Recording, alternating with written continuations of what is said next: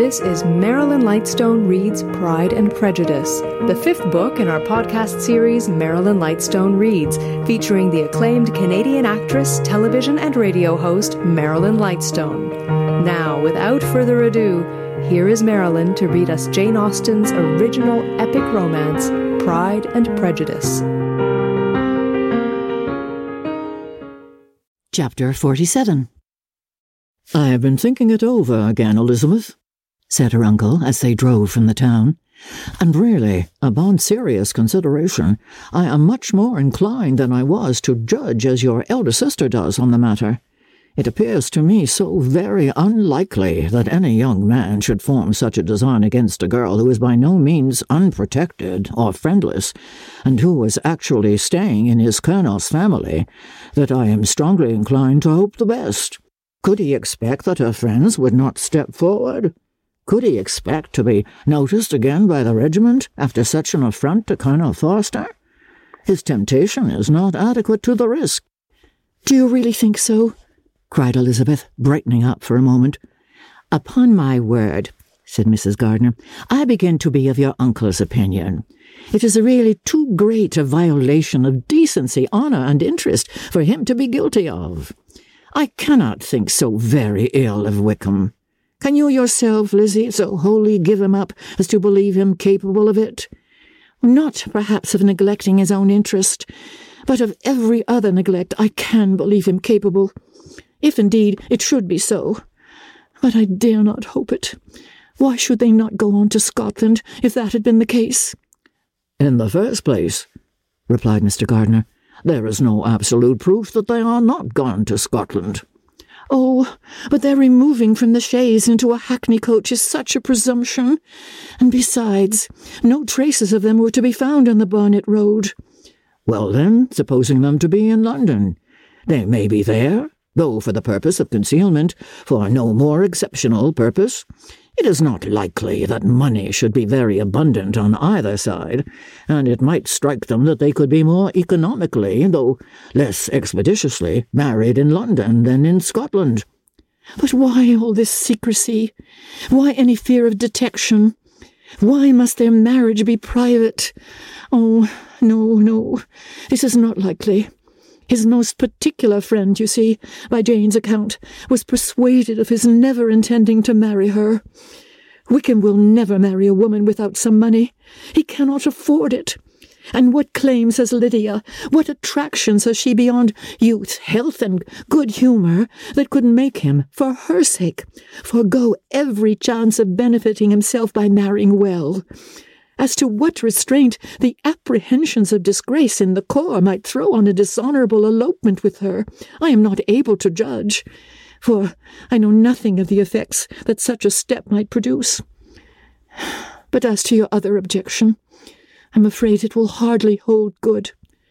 Lydia has no brothers to step forward, and he might imagine from my father's behaviour, from his indolence, and the little attention he has ever seemed to give to what was going forward in his family, that he would do as little, and think as little about it, as any father could do in such a matter.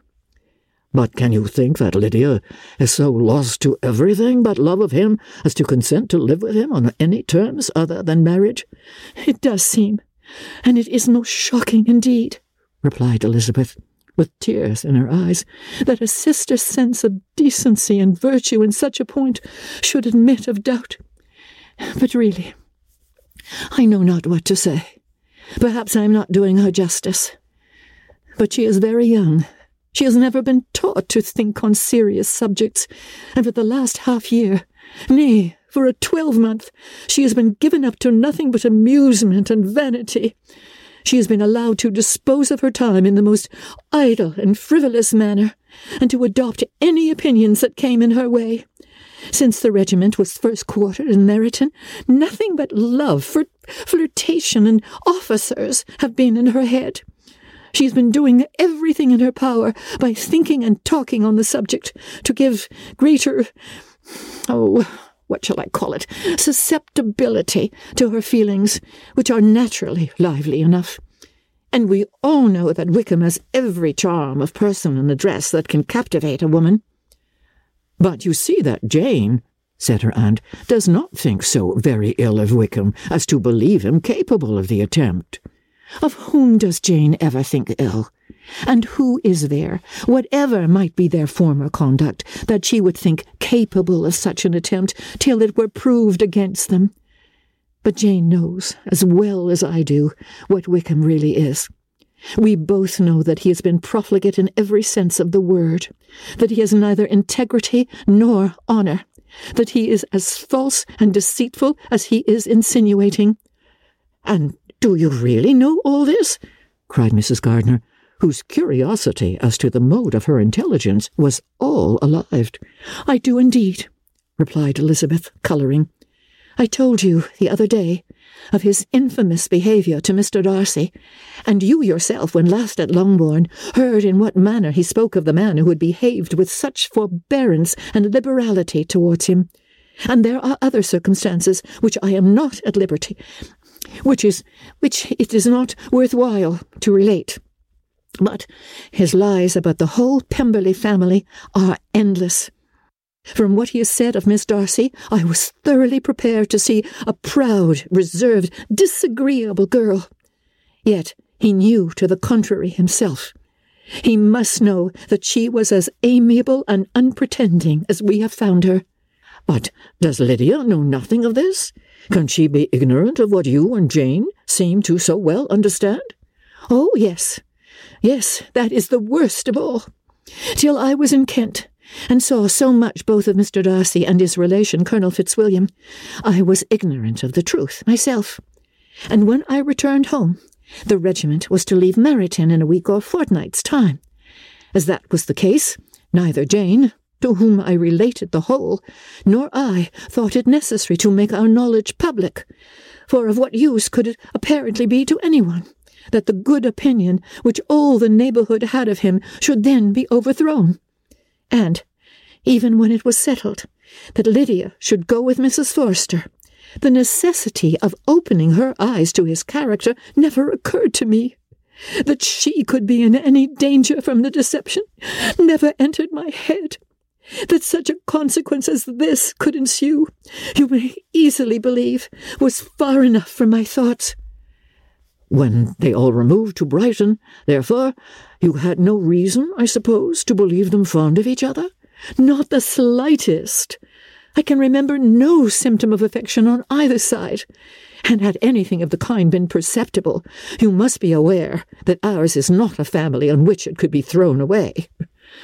When first he entered the corps, she was ready enough to admire him, but so we all were. Every girl in or near Meryton was out of her senses about him for the first two months, but he never distinguished her by any particular attention, and consequently, after a moderate period of extravagant and wild admiration, her fancy for him gave way, and others of the regiment who treated her with more distinction again became her favourites. It may be easily believed that however little of novelty could be added to their fears, hopes, and conjectures on this interesting subject by its repeated discussion, no other could detain them from it long during the whole of the journey. From Elizabeth's thoughts it was never absent, fixed there by the keenest of all anguish, self-reproach, she could find no interval of ease or forgetfulness. They travelled as expeditiously as possible, and sleeping one night on the road, reached Longbourn by dinner-time the next day. It was a comfort to Elizabeth to consider that Jane could not have been wearied by long expectations. The little Gardiners, attracted by the sight of a chaise, were standing on the steps of the house as they entered the paddock. And when the carriage drove up to the door, the joyful surprise that lighted up their faces and displayed itself over their whole bodies in a variety of capers and frisks was the first pleasing earnest of their welcome. Elizabeth jumped out, and after giving each of them a hasty kiss, hurried into the vestibule, where Jane, who came running down from her mother's apartment, immediately met her. Elizabeth, as she affectionately embraced her, whilst tears filled the eyes of both, lost not a moment in asking whether anything had been heard of the fugitives. Not yet, replied Jane. But now that my dear uncle is come, I hope everything will be well. Is my father in town? Yes, he went on Tuesday, as I wrote you word. And have you heard from him often? We have heard only twice. He wrote me a few lines on Wednesday to say that he had arrived in safety, and to give me his directions, which I particularly begged him to do. He merely added that he should not write again till he had something of importance to mention. A- and my mother, how is she? How are you all? My mother is tolerably well, I trust, though her spirits are greatly shaken. She is upstairs and will have great satisfaction in seeing you all. She does not yet leave her dressing-room. Mary and Kitty, thank heaven, are quite well. But you, how are you? Cried Elizabeth. You look pale. How much you must have gone through. Her sister, however, assured her of being perfectly well, and their conversation, which had been passing while Mister and Missus Gardiner were engaged with their children, was now put an end to by the approach of the whole party. Jane ran to her uncle and aunt, and welcomed and thanked them both with alternate smiles and tears. When they were all in the drawing-room, the questions which Elizabeth had already asked were, of course, repeated by the others, and they soon found that Jane had no intelligence to give. The sanguine hope of good, however, which the benevolence of her heart suggested, had not yet deserted her. She still expected that it would all end well, and that every morning would bring some letter, either from Lydia or her father, to explain their proceedings, and perhaps announce their marriage. Missus Bennet, to whose apartment they all repaired after a few minutes' conversation together, received them exactly as might be expected, with tears and lamentations of regret, invectives against the villainous conduct of Wickham, and complaints of her own sufferings and ill usage, blaming everybody but the person to whose ill-judging indulgence the errors of her daughter must principally be owing. If I had been able, said she, to carry my point in going to Brighton with all my family, this would not have happened. But poor dear Lydia had nobody to take care of her.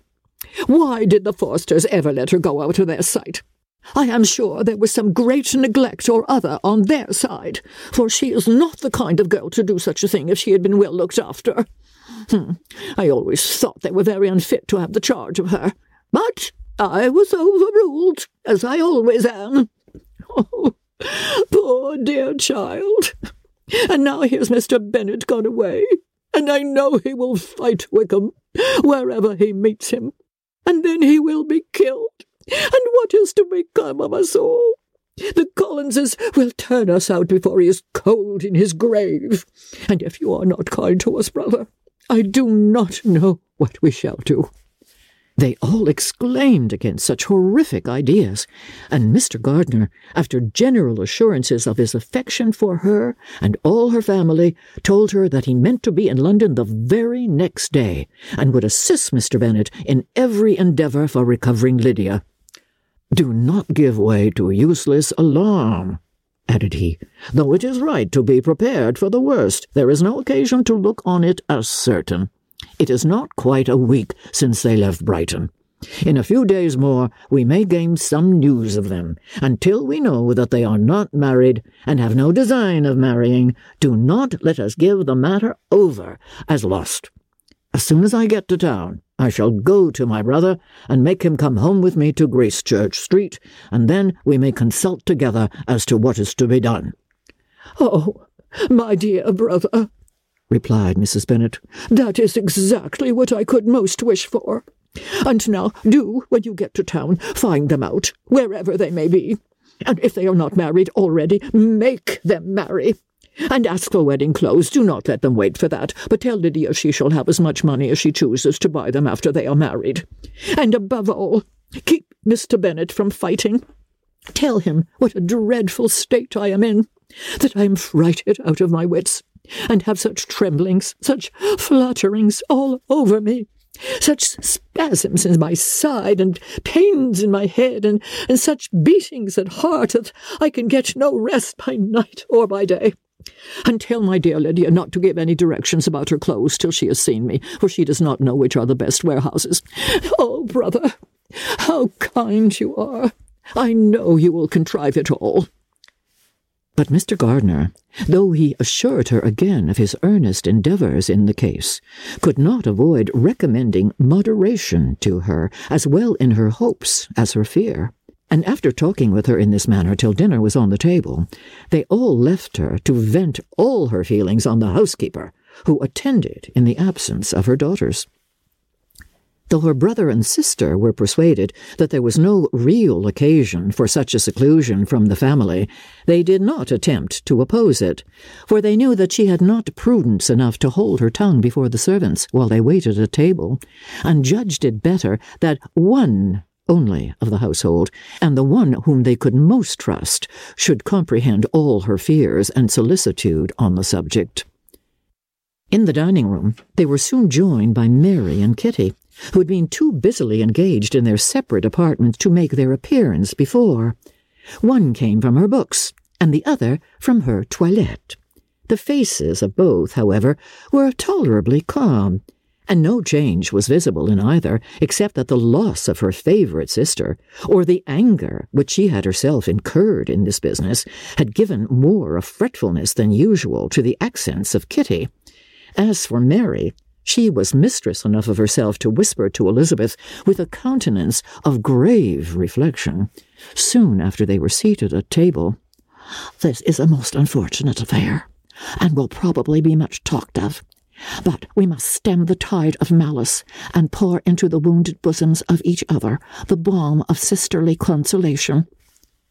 Then, perceiving in Elizabeth no inclination of replying, she added, "Unhappy as the event must be for Lydia, we must draw from it this useful lesson, that loss of virtue in a female is irretrievable, that one false step involves her in endless ruin, that her reputation is no less brittle than it is beautiful, and that she cannot be too much guarded in her behaviour towards the undeserving of the other sex."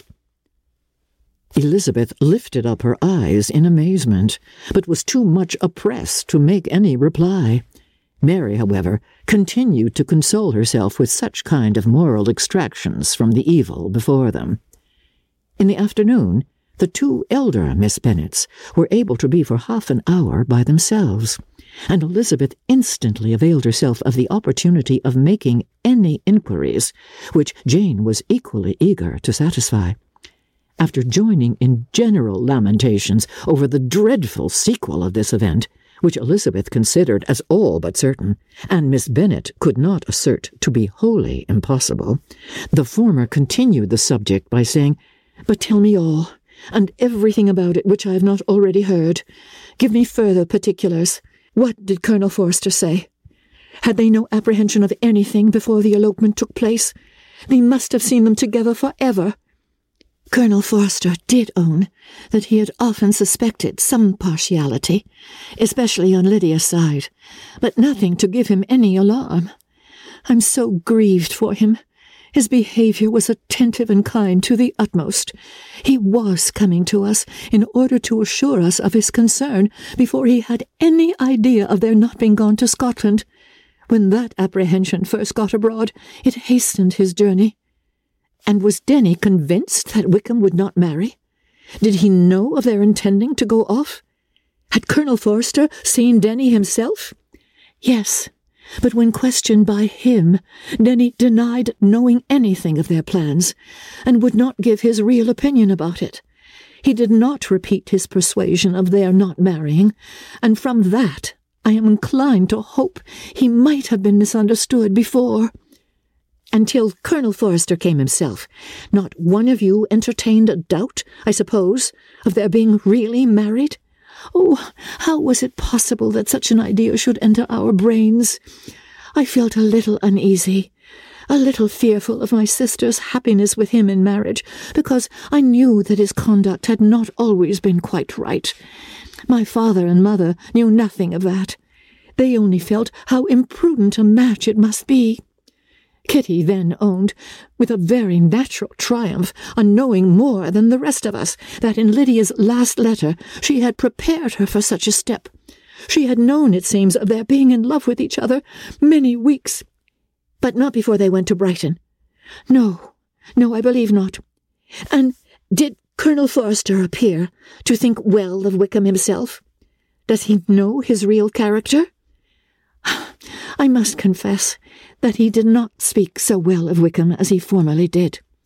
He believed him to be imprudent and extravagant, and since this sad affair has taken place, it is said that he left Meryton greatly in debt. But I, I, I hope this may be false. Oh, Jane, had we been less secret, had we told what we knew of him, this could not have happened. Oh, perhaps it would have been better, replied her sister. But to expose the former faults of any person without knowing what their present feelings were seemed unjustifiable. We acted with the best intentions. Could Colonel Forster repeat the particulars of Lydia's note to his wife? He brought it with him for us to see. Jane then took it from her pocketbook and gave it to Elizabeth. These were the contents. My dear Harriet, you will laugh when you know where I am gone, and I cannot help laughing myself at your surprise tomorrow morning, as soon as I am missed.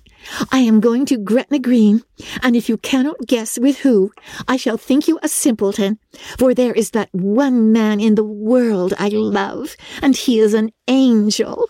I should never be happy without him, so think it no harm to be off. You need not send them word at Longbourn of my going, if you do not like it, for it will make the surprise the greater when I write to them and sign my name, Lydia Wickham. What a good joke it will be! I can hardly write for laughing. Pray make my excuses to Pratt for not keeping my engagement and dancing with him tonight. Tell him I hope he will excuse me when he knows all, and tell him I will dance with him at the next ball when we meet, with great pleasure. I shall send for my clothes when I get to Longbourn, but I wish you would tell Sally to mend a great slit in my work muslin gown before they are packed up. Goodbye. Give my love to Colonel Forster. I hope you will drink to our good journey. Your affectionate friend, Lydia Bennet. Oh, thoughtless, thoughtless Lydia, cried Elizabeth when she finished it.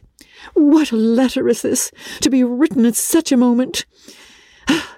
But at least it shows that she was serious on the subject of their journey. Whatever he might afterwards persuade her to, it was not on her side a scheme of infamy. My poor father! How he must have felt it! I never saw anyone so shocked. He could not speak a word for full ten minutes. My mother was taken ill immediately, and the whole house in such confusion. Oh, Jane, cried Elizabeth, was there a servant belonging to it who did not know the whole story before the end of the day? I do not know. I hope there was. But to be guarded at such a time is very difficult. My mother was in hysterics, and though I endeavoured to give her every assistance in my power, I am afraid I did not do so much as I might have done. But the horror of what might possibly happen almost took me from my faculties. Your attendance upon her has been too much for you. You do not look well. Oh, that I had been with you! You have had every care and anxiety upon yourself alone. Mary and Kitty have been very kind, and would have shared in every fatigue, I am sure, but I did not think it right for either of them. Kitty is slight and delicate, and Mary studies so much that her hours of repose should not be broken in on. My aunt Phillips came to Longbourn on Tuesday, and after my father went away, was so good as to stay till Thursday with me. She was of great use and comfort to us all. And Lady Lucas has been very kind. She walked here on Wednesday morning to condole with us, and offered her services, or any of her daughters, if they should be of use to us. She had better stayed at home, cried Elizabeth. Perhaps she meant well. But under such a misfortune as this, one cannot see too little of one's neighbours. Assistance is impossible, condolence insufferable. Let them triumph over us at a distance, and, and be satisfied. She then proceeded to inquire into the measures which her father had intended to pursue while in town for the recovery of his daughter. "He meant, I believe," replied Jane, "to go to Epsom, the place where they last changed horses, see the postilions and try if anything could be made out from them. His principal object must be to discover the number of the hackney coach which took them from Clapham.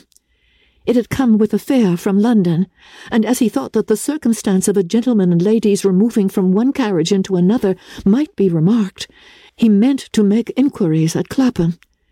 If he could somehow discover at what house the coachman had before set down his fare, he determined to make inquiries there, and hoped it might not be impossible to find out the stand and number of the coach.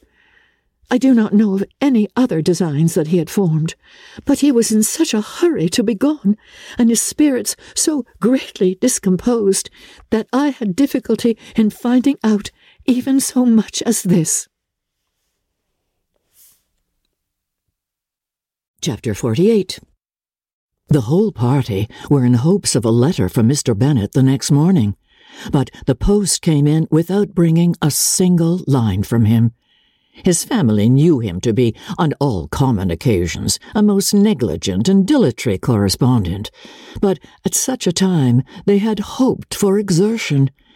They were forced to conclude that he had no pleasing intelligence to send, but even of that they would have been glad to be certain. Mister Gardiner had waited only for the letters before he set off. When he was gone, they were certain at least of receiving constant information of what was going on, and their uncle promised, at parting, to prevail on Mister Bennet to return to Longbourn as soon as he could, to the great consolation of his sister, who considered it as the only security for her husband's not being killed in a duel. Missus Gardiner and the children were to remain in Hertfordshire a few days longer, as the former thought her presence might be serviceable to her nieces. She shared in their attendance on Missus Bennet, and was a great comfort to them in their hours of freedom. Their other aunt also visited them frequently, and always, as she said, with the design of cheering and heartening them up, though as she never came without reporting some fresh instance of Wickham's extravagance or irregularity, she seldom went away without leaving them more dispirited than she found them. All Meryton seemed striving to blacken the man who but three months before had been almost an angel of light. He was declared to be in debt to every tradesman in the place, and his intrigues, all honoured with the title of seduction, had been extended into every tradesman's family. Everybody declared that he was the wickedest young man in the world, and everybody began to find out that they had always distrusted the appearance of his goodness. Elizabeth, though she did not credit above half of what was said, believed enough to make her former assurance of her sister's ruin more certain, and even Jane, who believed still less of it, became almost hopeless, more especially as the time was now come when, if they had gone to Scotland, which she had never before entirely despaired of, they must in all probability have gained some news of them. Mister Gardiner left Longbourn on Sunday. On Tuesday, his wife received a letter from him. It told them that, on his arrival, he had immediately found out his brother, and persuaded him to come to Gracechurch Street, that Mister Bennet had been to Epsom and Clapham before his arrival, but without gaining any satisfactory information, and that he was now determined to inquire at all the principal hotels in town, as Mister Bennet thought it possible they might have gone to one of them, on their first coming to London, before they procured lodgings. Mister Gardiner himself did not expect any success from this measure, but as his brother was eager in it, he meant to assist him in pursuing it. He added that Mister Bennet seemed wholly disinclined at present to leave London, and promised again to write very soon. There was also a postscript to this effect. I have written to Colonel Forster to desire him to find out, if possible, from some of the young man's intimates in the regiment, whether Wickham has any relations or connections who would be likely to know in what part of town he has now concealed himself. If there were anyone that one could apply to with a probability of gaining such a clue as that, it might be of essential consequence. At present, we have nothing to guide us. Colonel Forster will, I dare say, do everything in his power to satisfy us on this head. But, on second thoughts perhaps, Lizzie could tell us what relations he has now living better than any other person." Elizabeth was at no loss to understand from whence this deference to her authority proceeded, but it was not in her power to give any information of so satisfactory a nature as the compliment deserved. She had never heard of his having had any relations except a father and mother, both of whom had been dead many years. It was possible, however, that some of his companions in the regiment might be able to give more information, and though she was not very sanguine in expecting it, the application was a something to look forward to. Every day at Longbourn was now a day of anxiety, but the most anxious part of each was when the post was expected. The arrival of letters was the grand object of every morning's impatience. Through letters, whatever of good or bad was to be told would be communicated, and every succeeding day was expected to bring some news of importance. But before they heard again from Mister Gardiner, a letter arrived for their father from a different quarter, from Mister Collins, which, as Jane had received directions to open all that came for him in his absence, she accordingly read, and Elizabeth, who knew what curiosities his letters always were, looked over her and read it likewise. It was as follows. "My dear sir, I feel myself called upon, by our relationship and my situation in life, to condole with you on the grievous affliction you are now suffering under, of which we were yesterday informed by a letter from Hertfordshire.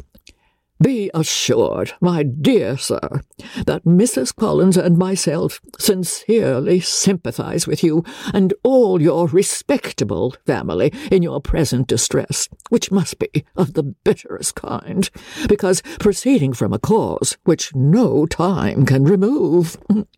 No argument shall be wanting on my part that can alleviate so severe a misfortune, or that may comfort you under a circumstance that must be of all others the most afflicting to a parent's mind. The death of your daughter would have been a blessing in comparison of this, and it is the more to be lamented, because there is reason to suppose, as my dear Charlotte informs me, that this licentiousness of behaviour in your daughter has proceeded from a faulty degree of indulgence, though at the same time, for the consolation of yourself and Missus Bennet, I am inclined to think that her, her own disposition must be naturally bad, or she could not be guilty of such an enormity at so early an age. Howsoever that may be, you are grievously to be pitied, in which opinion I am not only joined by Missus Collins, but likewise by Lady Catherine and her daughter, to whom I have related the affair. They agree with me in apprehending that this false step in one daughter will be injurious to the fortunes of all the others, for who, as Lady Catherine herself condescendingly says, will connect themselves with such a family? And this consideration leads me, moreover, to reflect, with augmented satisfaction, on a certain event of last November, for had it been otherwise, I must have been involved in all your sorrow and disgrace. Let me then advise you, dear sir, to console yourself as much as possible, to throw off your unworthy child from your affection for ever, and leave her to reap the fruits of her own heinous offence. I am, dear sir, et cetera, et cetera, et cetera Mister Gardiner did not write again till he had received an answer from Colonel Forster, and then he had nothing of a pleasant nature to send. It was not known that Wickham had a single relationship with whom he kept up any connection, and it was certain that he had no near one living. His former acquaintances had been numerous, but since he had been in the militia, it did not appear that he was on terms of particular friendship with any one of them. There was no one, therefore, who could be pointed out as likely to give any news of him, and in the wretched state of his own finances, there was a very powerful motive for secrecy, in addition to his fear of discovery by Lydia's relations, for it had just transpired that he had left gaming debts behind him to a very considerable amount. Colonel Forster believed that more than a thousand pounds would be necessary to clear his expenses at Brighton. He owed a good deal in town, but his debts of honour were still more formidable. Mister Gardiner did not attempt to conceal these particulars from the Longbourn family. Jane heard them with horror. "A gamester!" she cried. "This is wholly unexpected. I had not an idea of it." Mister Gardiner added in his letter that they might expect to see their father at home on the following day, which was Saturday. Rendered spiritless by the ill success of all their endeavours, he had yielded to his brother-in-law's entreaty that he would return to his family, and leave it to him to do whatever occasion might suggest to be advisable for continuing their pursuit. When Missus Bennet was told of this, she did not express so much satisfaction as her children expected, considering what her anxiety for his life had been before. "What? Is it coming home? And without poor Lydia?" she cried. "Surely, surely he will not leave London before he has found them. Who is to fight Wickham and make him marry her if he comes away?" As Missus Gardiner began to wish to be at home, it was settled that she and the children should go to London at the same time that Mister Bennet came from it. The coach, therefore, took them the first stage of their journey and brought its master back to Longbourn. Missus Gardiner went away in all the perplexity about Elizabeth and her Derbyshire friend that had attended her from that part of the world. His name had never been voluntarily mentioned before them by her niece, and the kind of half-expectation which Missus Gardiner had formed of their being followed by a letter from him had ended in nothing. Elizabeth had received none since her return that could come from Pemberley. The present unhappy state of the family rendered any other excuse for the lowness of her spirits unnecessary. Nothing, therefore, could be fairly conjectured from that, though Elizabeth, who was by this time tolerably well acquainted with her own feelings, was perfectly aware that, had she known nothing of Darcy, she could have borne the dread of Lydia's infamy somewhat better. It would have spared her, she thought, one sleepless night out of two. When Mister Bennet arrived, he had all the appearance of his usual philosophic composure. He said as little as he had ever been in the habit of saying, made no mention of the business that had taken him away, and it was some time before his daughters had courage to speak of it. It was not till the afternoon, when he had joined them at tea, that Elizabeth ventured to introduce the subject, and then, on her briefly expressing her sorrow for what he must have endured, he replied, "Say nothing of that. Who should suffer but myself? It has been my own doing, and I ought to feel it."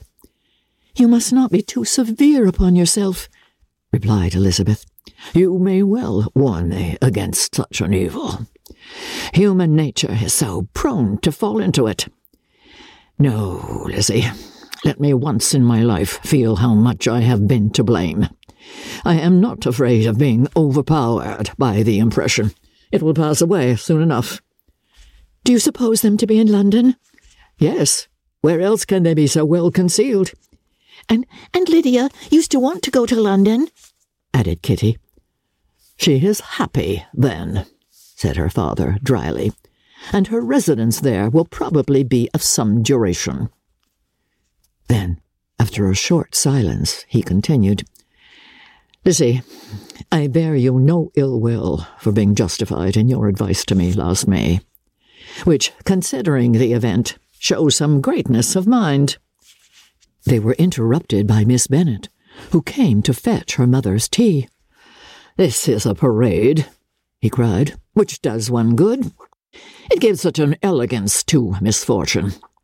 Another day I will do the same. I will sit in my library in my nightcap and powdering gown, and give as much trouble as I can, or perhaps I may defer it till Kitty runs away." "I am not going to run away, Papa," said Kitty fretfully. "If I should ever go to Brighton, I would behave better than Lydia." "You go to Brighton? I would not trust you so near as Eastbourne for fifty pounds. Oh, no, Kitty. I have at last learnt to be cautious, and you will feel the effects of it. No officer is ever to enter into my house again, nor even to pass through the village. Balls will be absolutely prohibited, unless you stand up with one of your sisters, and you are never to stir out of doors till you can prove that you have spent ten minutes of every day in a rational manner." Kitty, who took all these threats in a serious light, began to cry. "Well, well," said he, "do not make yourself unhappy. If you are a good girl, for the next ten years, I will take you to a review at the end of them." Thanks for listening to this episode of Marilyn Lightstone Reads Pride and Prejudice. This episode was produced by Justin Eacock, executive producer Moses Neimer. This is our fifth book in our Marilyn Lightstone Reads podcast. We invite you to go back and listen to Marilyn read The Age of Innocence, Anne of Green Gables, Jane Eyre, and A Christmas Carol. Also, you can help support this podcast by recommending it to your friends and leaving a five-star review in either iTunes or Google.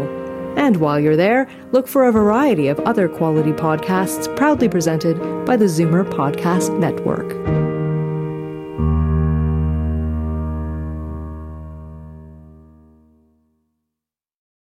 This podcast is proudly produced and presented by the Zoomer Podcast Network, home of great podcasts like Marilyn Lightstone Reads, Idea City on the Air, and The Garden Show.